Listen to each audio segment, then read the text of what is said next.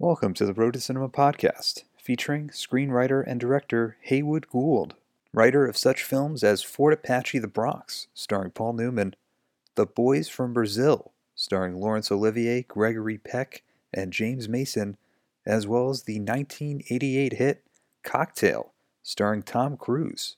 We'll discuss how his early work as both a bartender and as a journalist for the New York Post helped bring detail and specificity to his writing and how stepping into the director's chair helped influence and improve his writing process. For more information on the Road to Cinema podcast, to read the Road to Cinema blog, and to watch our Road to Cinema YouTube series, please visit jogroadproductions.com. Don't forget to subscribe to our YouTube channel, Jog Road Productions, to see our video interviews with Don Cheadle, Greta Gerwig, Moon Zappa, actor Saul Rubinek discussing his work with both Clint Eastwood on Unforgiven and Tony Scott on the film True Romance, written by Quentin Tarantino. And you can also check out some of our past interviews with legendary director Peter Bogdanovich and producer Jon Peters of Batman. Follow us on Twitter at Jog Road, Instagram at Jog Road Productions, like our Jog Road Productions Facebook page, and don't forget to write us a nice review on the iTunes podcast page under the Road to Cinema podcast.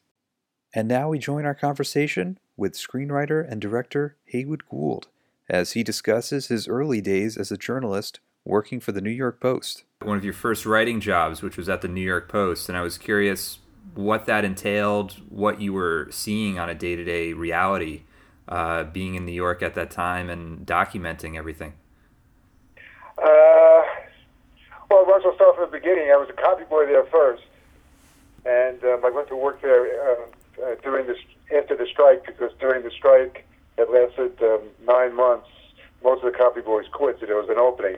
Um, any job at a New York paper, including copy boy, which was essentially sharpening pencils and you know folding books and getting coffee for people, even that job was really sought after and premium. So I was very lucky to get that job.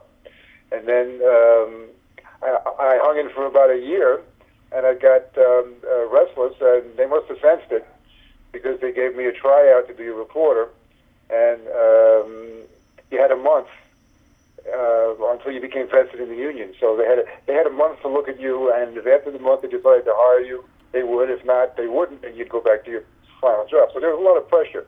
And during that month, I kept hoping for a good breaking story, but they, of course, were afraid to send a young kid out, so they sent me to the toy show, the flower show, uh, you know, stuff like that. Um, and I had to make up features about um, the weather. Very, very tough stuff. Usually, if you think about it, um, harder, you know, uh, to write and harder to cover than a fire or a police story, which is, you know, kind of lays out for you. Anyway, make a long story short, they did hire me, and, and I became a reporter, and I, I was a reporter in the 60s, and that was during the time of uh, riots, uh, civil rights agitation, um, uh, the World's Fair, of 64, uh, the Stalin, um, just a lot of great stuff for me. So I covered all that stuff. I was 20 years old. I was a kid. Um, I came from Brooklyn, uh, New York, from a, from like a, like a left wing family. So working for the Post, which in those days was a very very left wing paper, uh, so left wing that some people wouldn't even talk to us, um, was absolute dream of a lifetime. You know. So, um, and I covered um, pretty much all the events of the 60s, mostly civil rights, um, riots, uh, demonstrations, um, interviewed everybody, uh, Martin Luther King, Malcolm X a couple of times. Uh, it was just a great, it was a great time. Every day was something new. Every day was uh, something exciting. Exciting. I also got a good look at um, what I realized uh, then, although I hadn't thought about it, was um, a very segregated city. New York was, in 1962, 3, and 4, and 5, a very segregated city. And a lot of the stories that we covered were about, you know, we wrote in the um, in the black areas, in the ghetto areas, which they were called ghettos in those days, um, about terrible deprivation. People with rats in their apartments, people who were being evicted, uh, people who were being uh, uh, uh, exploited in a lot of different ways. Um, so that's that was kind of an, an eye opener for me because I never really thought of New York as a oppressive city, and in fact, it was. I know you know writing about the police uh, became a really important aspect of the fiction that you've written and also in movies. So were you observing a lot of sort of the power dynamics between the police and uh, the people of New York in a way? Yeah, I covered police. Uh, that was my beat, you might say. I used to report every day to New York Police Headquarters, and then they'd send me out on stories, and I go out. And so I got to know cops all over the place, and um, they, you know they ruled the roost pretty much, and you didn't mess with them. A cop had a had a short fuse. I know. I saw this a lot. The cops would be, you know, trying to arrest somebody or trying to get somebody to do something, not even arrest them. And if a guy argued just one millisecond too long, he'd get smacked. And uh, that was a standard procedure in those days. And um, during the riots in Harlem, cops, um, you know, ran through the streets, uh, uh, drove through the streets of cars, shooting out of the windows of their cars, and you can see photos. And I was there, so I mean, I saw it, you know, two nights running. You can see photos of cops wading into crowds of protesters, billy clubs, swinging at billy clubs, and it was, um, you know, a violent time as yeah. far as that was concerned. Did you ever get pressure to almost not write about those things, or to sort of uh, dial it back a little bit? No, never. Wow. Um, the Post wanted everything that I saw. Uh, I don't think the cops had a, or, or the or the establishment in general had a mechanism, you know, to you know to do that, uh, to make a report or not print it was uh, as far as that's concerned, it was a very different time too than it is today. We were not political. Um, we didn't. If you took sides as a reporter, uh, that was the worst thing to do. Every paper in the city wanted the facts, wanted what happened. They would print what happened. It didn't matter what it was. If it was, you know, cops brutalizing people, they'd print that. If it was, uh, you know, bad people from the neighborhood doing bad stuff, they print that. There was no the, only the only um, uh, requirement was to get it right. That was what you had to do. But I never had anybody tell me what to write or what not to write. Uh, I mean, I had people come to me and say, "Please don't put that in the paper." I didn't mean to say that, kind of thing. But because um, we ignored them totally. Uh, I know. You, I know you've said in some other interviews that uh, sort of your real life inspired uh, some of the fiction that you were, you know, that you would later write, and even some of the screenplays. So I was curious at that time, were you thinking about taking a lot of these observations that you had experienced as a reporter and putting those into fiction or putting those into screenplays? I guess I had it. I guess I had it in the back of my mind, and I think every reporter, uh, you know, has the novel in the desk drawer, uh, kind of thing, and and um, you know, we all want to, you know, follow the example of the Ben Hechts and a few reporters um, who made it as great novelists, uh, you know, Theodore Dreiser, and I'm sure there are others. I'm just not, you know, I'm not remembering them right now. But um, um, I didn't think about writing fiction in those days. I was um, really swept up in the excitement of, of what was going on. And I was lucky because during that particular time, you know, if you work for a paper, even a paper in a, a big city, there will be nothing going on, and it's kind of dull. There'll be days when you're sent to just a stupid press conference where they give you a press handout that's already been written, and the only thing you have to do really is just, you know, rewrite it for the for the paper. Um, you know, I mean, those days will come, and and there'll be press conferences where you have to sit and listen to a guy, you know, like a mayor or or some kind of an official, you know, drone on. Um, so that did happen, but most of the time, during that period, there was something exciting going on. The schools were in ferment. People were demonstrating against segregation in the schools. Uh, there was problem. Uh, people were trying to get into unions. They were demonstrating against um, uh, discrimination in various unions. Um, most of the demonstrations got pretty crazy. Um, so cops got involved. Uh, you know, it was just an exciting. There were a lot of big personalities, a lot of people whose names are forgotten now, who were very prominent in civil rights and labor movement and stuff like that, uh, who were who were always, you know, causing some kind of an uproar. So it was it was a good time. Plus all the crime stories, everything every day, obviously. Uh, um, and I also got to cover trials, so I would cover, the, which I love to do.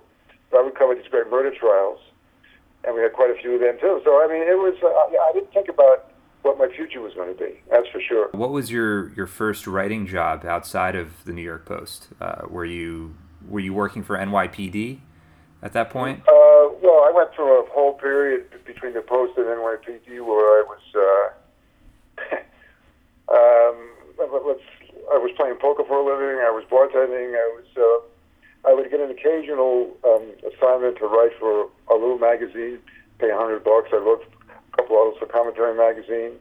Then I um, I wrote um, uh, uh, radio scripts uh, for this for this woman who was making um, uh, records for the schools of all the classics. So she hired me to adapt, which was a great job.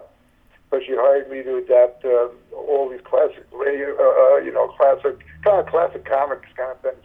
I did Tale to City. I did all the Dickens and stuff, and I did uh, King Arthur's Court. So that that's that went on for a while. Um, I have to admit that I did a couple of porno books that paid really well. It paid ten dollars a page. You could uh, write 200 pages and get 2,000 books, which was a lot of money in those days. I did that and um, kind of struggled along, you know, uh, you know, uh, trying to make the rent here and there, and then um, I uh, I was playing cards with a guy who turned out to be the story editor of uh, of NYPD. His name was Bob Schlitt. He's a nice, great guy, and um, we'd sit around and talk, and I would tell him about all the stories that I had covered, you know, as a reporter and he said, why don't you come and make a script out of it? So I went over, so he, he took me into the office to meet the producer of NYPD, uh, um, uh, and a guy named Bob Markell. I told him a few of the stories I had covered, the ones that Bob Schlitt told me to tell him. And they walked me up to David Susskind, who was the big producer, the executive producer that owned the show, office. We walked in. Susskind was sitting there. I told him the stories that I had told, that I had covered. And they said, okay, you know, make scripts out of it. And so uh, I was so green that I put quote marks around the dialogue. I didn't. I never. I had never seen a, um, a television script or a film script in my life. And uh, they gave me one to look at, but I didn't um, get it all right. So I ended up putting quotation marks around the dialogue, and they laughed and just took it out. And so I ended up writing six or seven scripts for them um, and of course, the thing that I always that that I you know reflect on now is that could never happen today, and it's kind of sad. Um, I got a job uh, writing for a major TV show. I had no experience, didn't know anybody, didn't have an agent. I just knew that you know they that a story editor told him a couple of stories that interested him, and they let me take a shot. And I mean, if I had done a lousy job, I guess they, they would never have hired me again. I, that's that's definitely true. But how many people would have even even get that you know chance today? In those days, uh, TV shows were not staff written; they were freelance written. So you had a story editor like this like this guy Schlitt, and a bunch of freelance writers who were coming in and pitching stories all the time, and they would pick out the stories they liked. I mean, they would use writers who they knew who were experienced, but there was a pretty large pool of freelance people who could get a couple of scripts done, you know, by a, by a TV show in those days. Also, they were shooting 39 shows a season, so they needed 39 stories, which is a lot. Yeah. And so there was, you know, there was a chance, you know, for people. And today, I don't think that chance exists. Yeah, it's I very mean, uh, it's very insular, especially in terms of what you just said. Of you know, you would get an assignment for an episode and you would go off on your own. You know, today it's everybody in a room, sort of carving out what it will be, and you know, from what I believe, you know, even just you know one person gets a credit, but it's really a team effort in a sense. Yeah, one person. Uh, uh, the shows I write, one person even very rarely gets a credit. And another thing that I notice about some of the shows is that um, the exec producer takes a writing credit now. That never happened. Um, you know, Bob. Uh, again, I keep mentioning his name. He was he was the story editor, and he would edit scripts. He changed stuff. Uh, you know, and he was if they didn't. If you weren't on the set, I was on the set because I lived two blocks away from where they were shooting, so they'd always call me and and you know if they wanted changes, they would. That's another thing that they, they used to do in those days. Um, if they wanted anything changed in the script, they called the writer, and you got there and they would tell you what they want, what they wanted, and you would do it. They didn't do it themselves. They didn't make up little lines that they thought were so cute and, and put them in. They called the writer in. So um, and and Schlitt was uh, uh, would make changes here and there. He never took the credit on anybody else's script.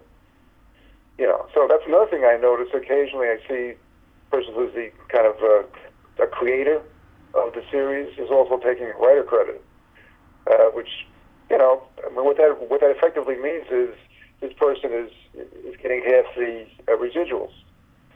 Um, and if, if the show's a hit, that's a lot of money. Yeah. So anyway, that's what's changed too. You know. Well, I was curious um, from all of your years covering police and covering, you know, being in New York and being immersed in that environment. Uh, did that give you a sense of how to carve out dialogue and really how to uh, dig into the details of, you know, what these stories would be on the show? Well, what it did was tell me that I couldn't make up anything that was as good as what I had observed. And the thing for me to do was to try to kind of structure and harmonize the various things I had seen into a narrative. Uh, um, and I couldn't make up things, I couldn't make up dialogue better than what I heard, especially from cops who had a great, uh, you know, patter. Uh, and, um, and of course, street people too, obviously. So, uh, yeah, I mean, I tried to stick pretty closely to what I observed, and I still do um, because I felt that people were really interesting. Everybody's got a little quirk and a story, and that's what you want to bring out. So that's what I did, you know. And I was lucky, as you say, I was lucky because I was in New York, you know, to you know to observe a credible amount of different things and meet a whole lot of different people and hear a lot of different stories. So I was lucky. As far as I was concerned, I was exposed to a lot of stuff. But I tried to stick as true as I could to the you know, to what I heard and observed. Was there ever a point uh, in the process of working on the show where you sort of understood the mechanics of what a screenplay page looks like and also how that translates into something visual when it's shot? Yeah, oh yeah, I learned pretty quick. I got to say, after the mortification of, of putting quotation marks around um, around the dialogue, um, and also overwriting scenes, which I guess most first-time writers do, just writing too much. And um, I remember the first script, the same script I gave was like, this was a half-hour show, and my script was over 50 pages, and they said, forget it, you know. But what they said to me was, you cut it, and I did, and then they ended up cutting some stuff too, obviously. No, I I uh, made my business to learn how these shows were shot, I hung around the set and watched how the scenes were shot. I, I watched how the directors worked, and um, I watched how my own stuff, you know, translated onto the screen, and I learned kind of what played and what didn't play. And uh, because you were writing for essentially the same three actors, um, you know what they could do and what they like to do. Yeah, I learned that pretty quick. Uh, I don't want to be embarrassed again. What was uh, sort of that transition point where you started uh, sort of venturing into working on movies? Uh, you know, like The Boys from Brazil, for example, which was a, a big writing assignment. Well, I, um, I the first uh, feature script I wrote was, I mean, other than a few that I wrote for that, you know, for, for people around the city who wanted to make independent movies, so I, you know, I wrote some stuff for, for them. Um, was Fort Apache. And what happened was um, I had an agent uh, who, a book agent. I was trying to get, I was trying to sell books. No thought of writing screenplays at all at that point. Um, the show that I had worked on, NYPD, had shut down in '69, and everybody, uh, a lot of the writers on the show had gone out to the coast, and I didn't want to do that. I stayed here because I was going to write the great American novel and I wasn't going to waste my time, you know, you know, uh, writing TV shows anymore. So um, I had his agent, and he got to know two people. And take a long story short, because it's a long story, I ended up in the Bronx, uh, riding around with a bunch of cops, and this was in 1972. And um, I wrote. They wanted a screenplay, which was somewhat like a movie that had been very successful the year before called Super Cops.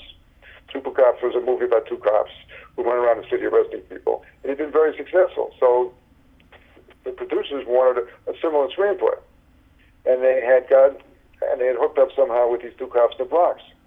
So I rode around in the Bronx with these guys for a couple of months, and um, you know wrote for the wrote the first, uh, you know wrote Fort Apache, and it didn't get made until 1980. But um, it was a writing sample, which then got me um, the same people who were producing for, uh, Fort Apache were producing Boys from Brazil. So they hired me to write, you know, the screenplay of Boys from Brazil. Uh, and so that's how that started.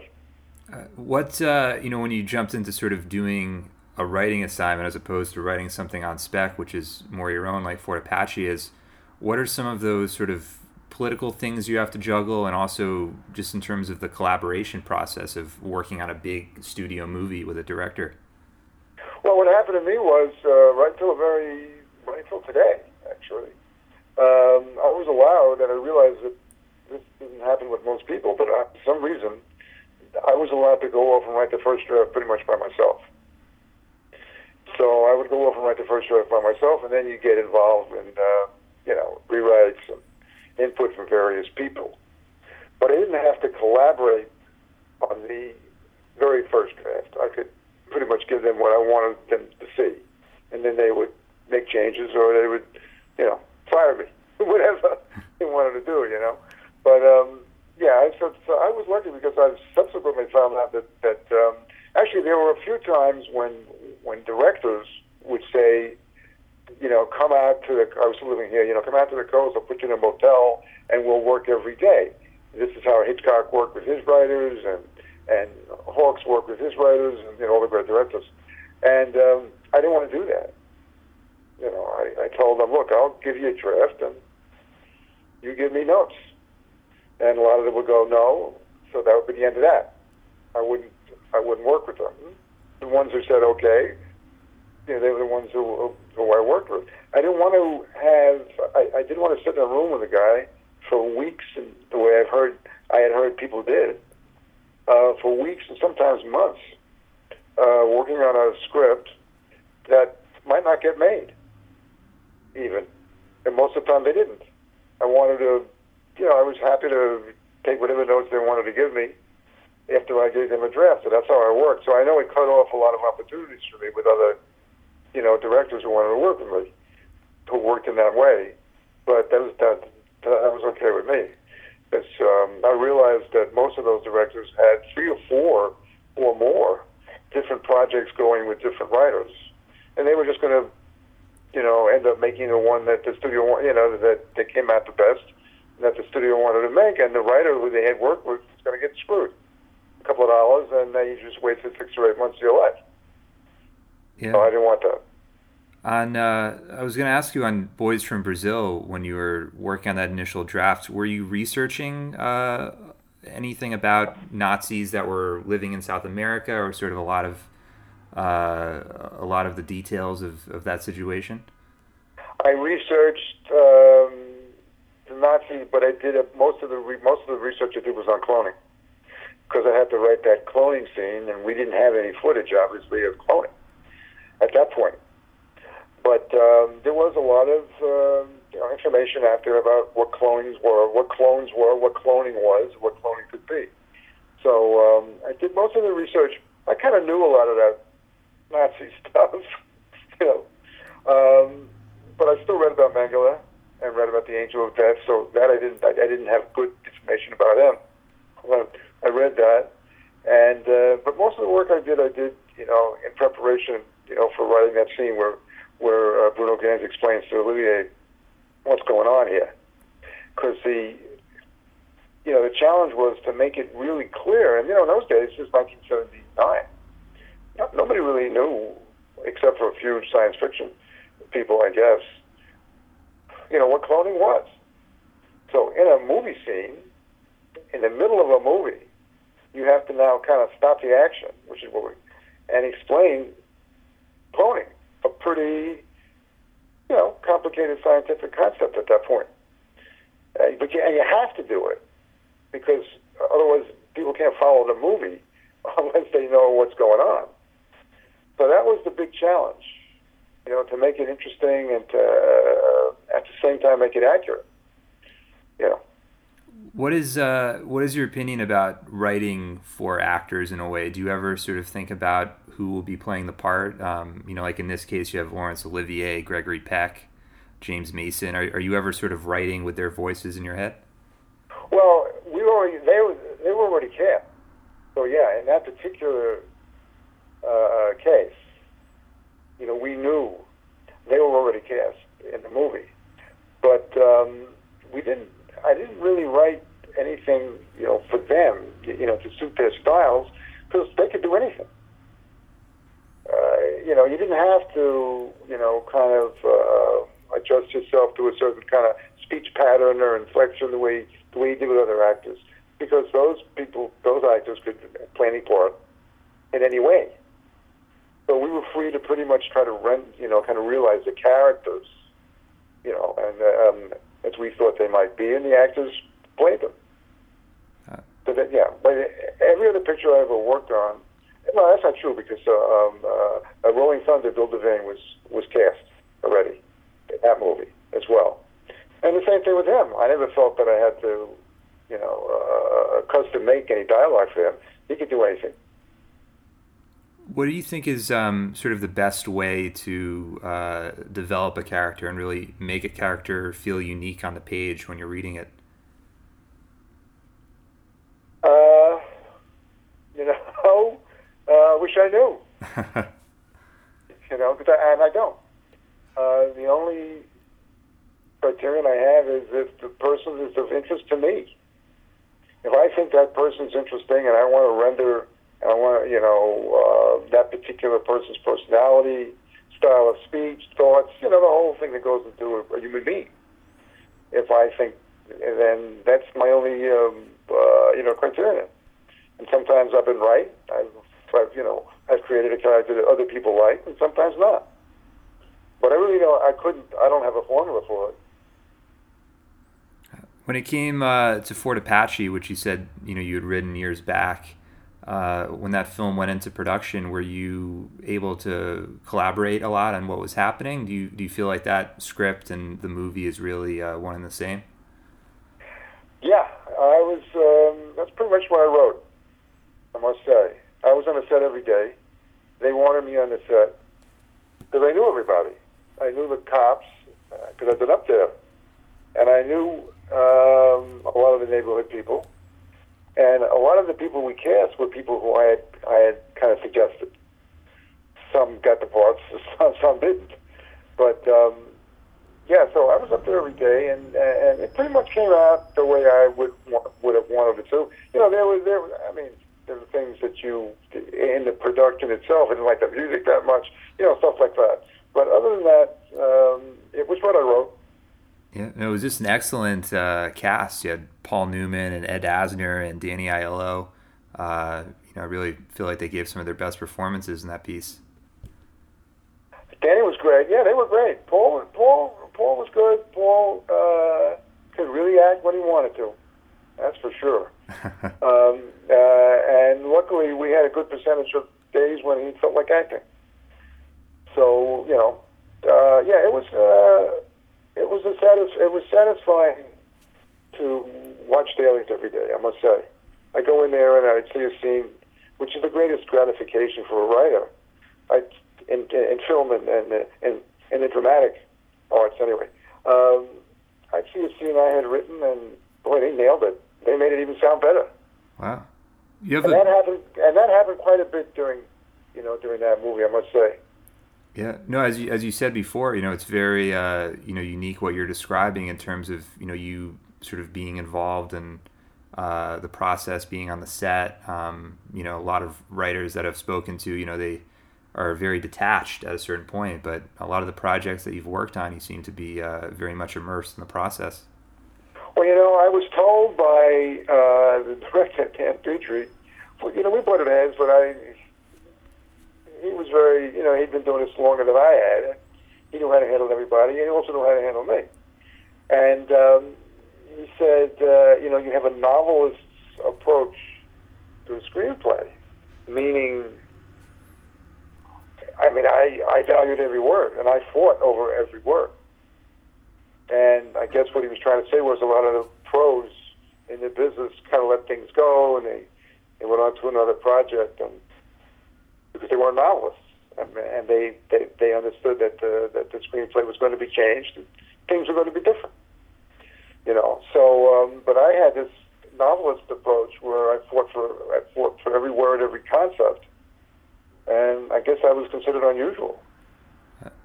Now I know um, Cocktail was originally a novel, and I believe that was based on some of those bartending experiences that you mentioned earlier. Uh, you know, the tone of Cocktail, the novel, transitioning into what Cocktail, the movie, became. Are are those very much uh, a different uh, story in a sense, or are they are they connected uh, in a way? Well, you know, I mean, what happened there was. Uh, um, Cocktail was was originally um, acquired by a Universal executive named Frank McClurg. who's a very smart guy, but he wouldn't have been made. It wasn't. And um, but he, you know, from the very beginning, the very first draft I wrote, he kept telling. Every time I would hand in a rewrite, he would say he's not likable enough. Make him more likable. And uh, I would say, well, he's a busted out bartender got nothing going for him. Just wants to marry a rich girl, and that's the only thing, the only way he can see his way out of this kind of, you know, despondence and despond that he's in. Well, you got to make him more likable. So what ended up happening was they put the movie in turnaround because uh, I guess they didn't make him likable enough for somebody, and um, it went to Disney of all people. I was surprised. and same thing. Uh, um, an executive named uh, Ricardo Mestres very, a very good executive, saw the possibilities of doing a movie about this thing. Now, the book had gotten very good reviews and had been kind of successful, you know, for for a book that had no that had no promotion.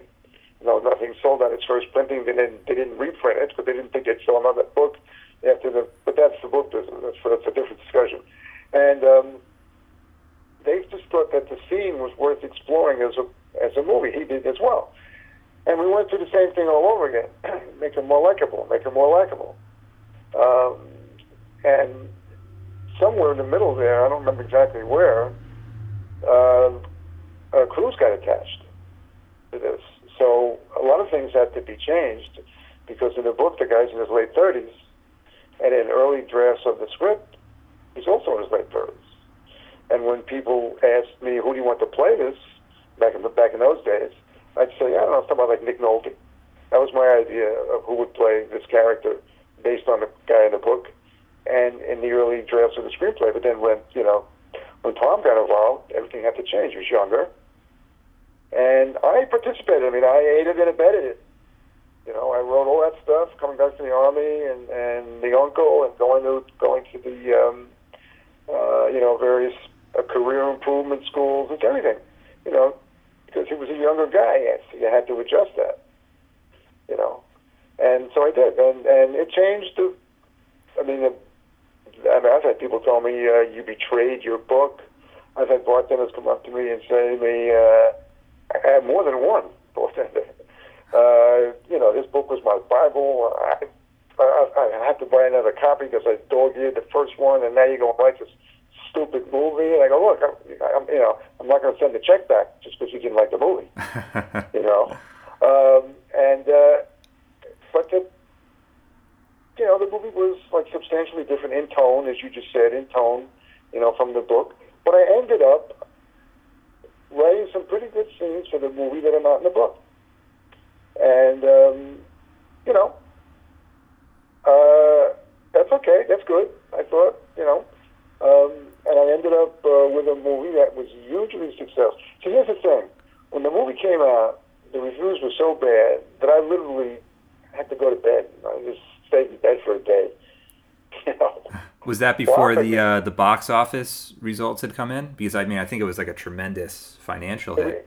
It, was a big, huge hit. Yeah. But you know, got but you know, um, which was great, and um, we didn't we didn't really know that there was an audience for this that was loving it. All we heard were, all we saw, you know, these terrible reviews across the board. I mean, nobody liked it. Uh, all the big papers, all, all the big kind of reviewers, right down to the weekly guys, everybody hated it. And um, the so-called smart set, you know, the intelligentsia, they hated it too. So that's all we saw. And we didn't really know, although we should have guessed because the movie was a huge success, you know, financially. There were a lot of people who really liked it. And then, and I was, I felt terrible about it. I felt, you know, and then, and then I kept getting all these, uh, you know, feedbacks from bartenders mostly, but from other people too, who said, "How could you?" I mean, the guy in the New York Times, uh, Vincent Canby, who was then the critic for the New York Times, said Mr. Gould wrote a wonderful, obscene, beautiful, picturesque novel, and he's destroyed it. That kind of thing. That's in his review. You can look at his review on, you know, online. I mean, wow, fuck, it's like this is getting stupid, you know. And um, but then I slowly, it was a good experience for me because I realized something that I should have known all along. Really, you're not writing it for yourself. You're writing it for an audience. Sometimes you know what the audience is, and sometimes you don't. But you're not writing it to please yourself. You're writing it to interest other people, and that's what I've been. That's what had happened in that movie. And for some reason, it's now had a, a slow revision, and people like it. It's the same movie, and um, I get letters from people and emails from people all the time. Uh, all kinds of people, intelligentsia type people, even you know, who didn't like it. So it's been reevaluated in a weird way, and I'm glad of that because I look at it uh, uh, now and I see I see the kind of good stuff and the stuff that was put in uh, by the studio because they wanted to make sure they had a hit. Yeah, well, I think um, looking at the film now, it also sort of reflects you know 1980s culture. Uh, you know, especially through kind of the Bryan Brown Tom Cruise relationship, which I thought was uh, really fun to watch. I thought you know their work on screen really uh, there was a great dynamic there. Yeah, and that came out, and you know that's on the book. In the book, uh, I mean, I mean, both characters. Uh, the Bryan Brown character is in the book, pretty much as you see him um, in the movie. A lot of the dialogue uh, that he has in the movie, he had in the book. But he's dead on page forty or fifty in the book. Uh, he doesn't go through the movie. He's not a, a, a you know like a focal point of the plot. Um, you know, he became he uh, uh, that relationship. You know that uh, became kind of important, you know, in writing the movie. And I could see that in the father son, you know, the uh, the mentor guru kind of relationship, um, and so that's very different. Uh, you know, his character is very different in the in the movie. It's more uh, prominent. Yeah. Uh, something something else that I read, which was interesting, is that the uh, a lot of the bottle flipping uh, scenes that we see that really wasn't i mean that wasn't in the novel and that was also something that i think was kind of um, a popular trend at the time is that correct yeah i mean uh, it's not a book no. And you know we were we used to juggle cans when i was a bartender one particular bar i worked in in soho was pretty loose and um, everybody was pretty whack most of the time on everything. So we would we would stay behind the bar and juggle the cans and throw them back and forth to each other, and you know throw the bottles a little bit, not like what they did, but um, I showed them a little bit of what what we of what I had done. It was nothing compared to, and and then they found this guy who did kind of acrobatic bartending, and who went to bartending contests and so he he really choreographed and helped them, you know, do all the fancy stuff that's done in the movie, you know. And I remember this also happened to me so often, and still does actually. Bartenders who I knew would come over to me and say, "Thanks a lot." People come to the bar now, and they keep telling me they want me to juggle the bottles thanks to you. I got to do, I got to be a juggler, you know. So they were pissed off, you know, at me again. You know, I was making their life more difficult and most bartenders just want to get through the night, you know. I would say probably all bartenders when to get through the night. So um, yeah, that that that uh, that that got bigger uh, in the movie. Yeah, looking back um, on, uh, I was uh, looking back on the movie. Does it seem like a reflection of what the 1980s were in a sense, or even sort of what the culture was reflecting in a way? Well, you know, it's, it's funny to try to think of it because I lived through that period, so I wasn't I wasn't stepping out of it and looking at it. I was in the middle of it. So looking back now, um, I guess I could say that um, yeah, it was especially the get rich quick. Uh, the idea that you got to be a hustler, the idea that you got to make it. Um, plus the bar scene, which was just really starting, what we see now uh, with all these bars, was just starting to happen in those days. You know, uh, singles bars, for example, they were relatively new. You didn't, you know, back in the day, even in the 60s, people, bar, most bars were either dives or they were cocktail lounges or piano bars. There were very few kind of hangout bars. And that started, you know, with uh, Maxwell's Plumbing, with, with the big bars on the east side of Manhattan, maybe in the late 60s, early 70s. So the bar scene itself was created, you know, pretty much during that period. You know, it didn't exist before that. You know, you very rarely saw, for example, unescorted females in bars before a certain time.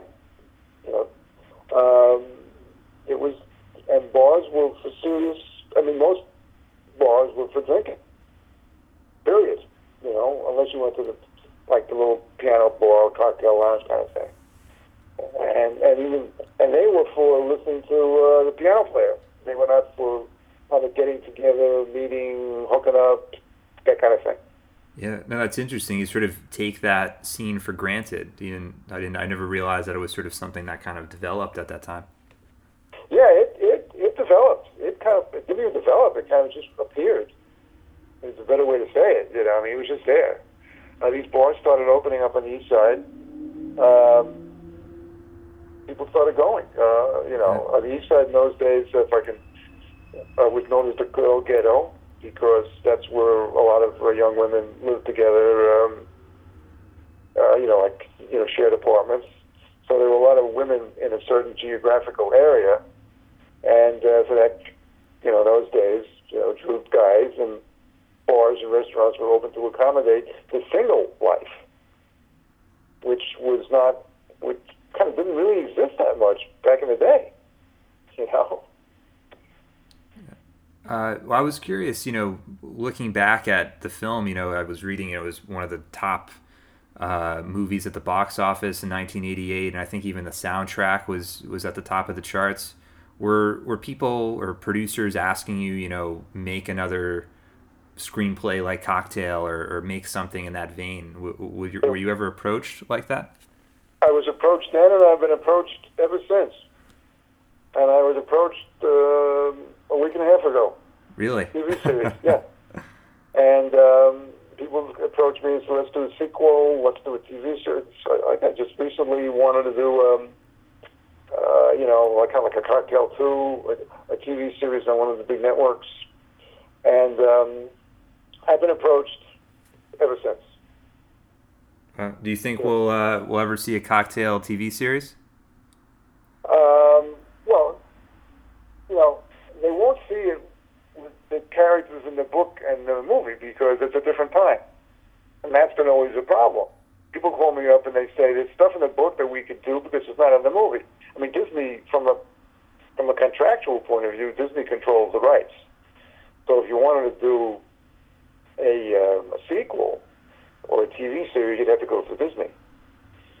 You know, and um, but there are people who come and say, well, there's stuff in the book that's not in the, and I own the book, so I guess it's all about contracts. But anyway, um, they said you could just do stories from the book. I go, yeah, uh, you could do that, you know, and and uh, I guess we could make up a series. But um, then they always, you know, they kind of come up against the idea that, that Disney would not be open to that and would, you know, there'd be a problem if we decided to do a TV series, I mean, I could I could conceivably use the title, maybe, maybe not. But Disney owns everything. so it usually goes away, you know, for that reason. Uh, looking at sort of you know your career at that point, you were transitioning uh, to directing as well. What were you um, sort of learning about the screenwriting process when you started directing that you maybe didn't realize before? Well, I learned you're going to kick the writer off the set, and if the writer's you, you're going to kick yourself off the set. And um, which I did. And you have to, if you have good people, uh, uh, you know, actors who, who want to who want to make certain changes or who want to do something their way, you got to listen to them. I learned that the that the movie is very different when it's um, when it goes from page to to, to you know you know to stage, and um, you know I, I, I think I, I think if anything I became a better writer, you know, from directing because I think I really learned what play, what can play, what can you know be dramatic, and what can't. And I also learned how how important it is to keep the tension in the scene. You know, which means in the writing and in the playing, nothing extraneous. You know, if you have, I mean, I had a, I worked for a producer named uh, Walter Mirisch once. I was writing a TV script for him, and he said to me, you know, you have too many good lines in this script. He said, go through the entire script and take out the last line of every speech. Just do that. And I, you know, I felt like a pat thing to do, but I did it. And he was right. All of a sudden, the script was streamlined and it flew. You know, I didn't need to have two jokes. One joke was enough. I didn't need to have two great lines, and what I considered to be great lines anyway, and one was enough just keep the story going, keep it moving, keep the tension and the tautness in the scene, and that's what's going to, you know, that'll keep the suspense, that'll keep people interested in it. So I learned that, and it definitely made a better writer out of me. It made a better novelist out of me. Because when I look back at the, you know, I, I now try to kind of write a novel with, with, with the same, you know, general idea in mind. You know, keep it tense, keep it taut, and don't put in three or four great lines. One's enough you know. So I learned that I think, it, if anything, it made me a better writer. So happy about that.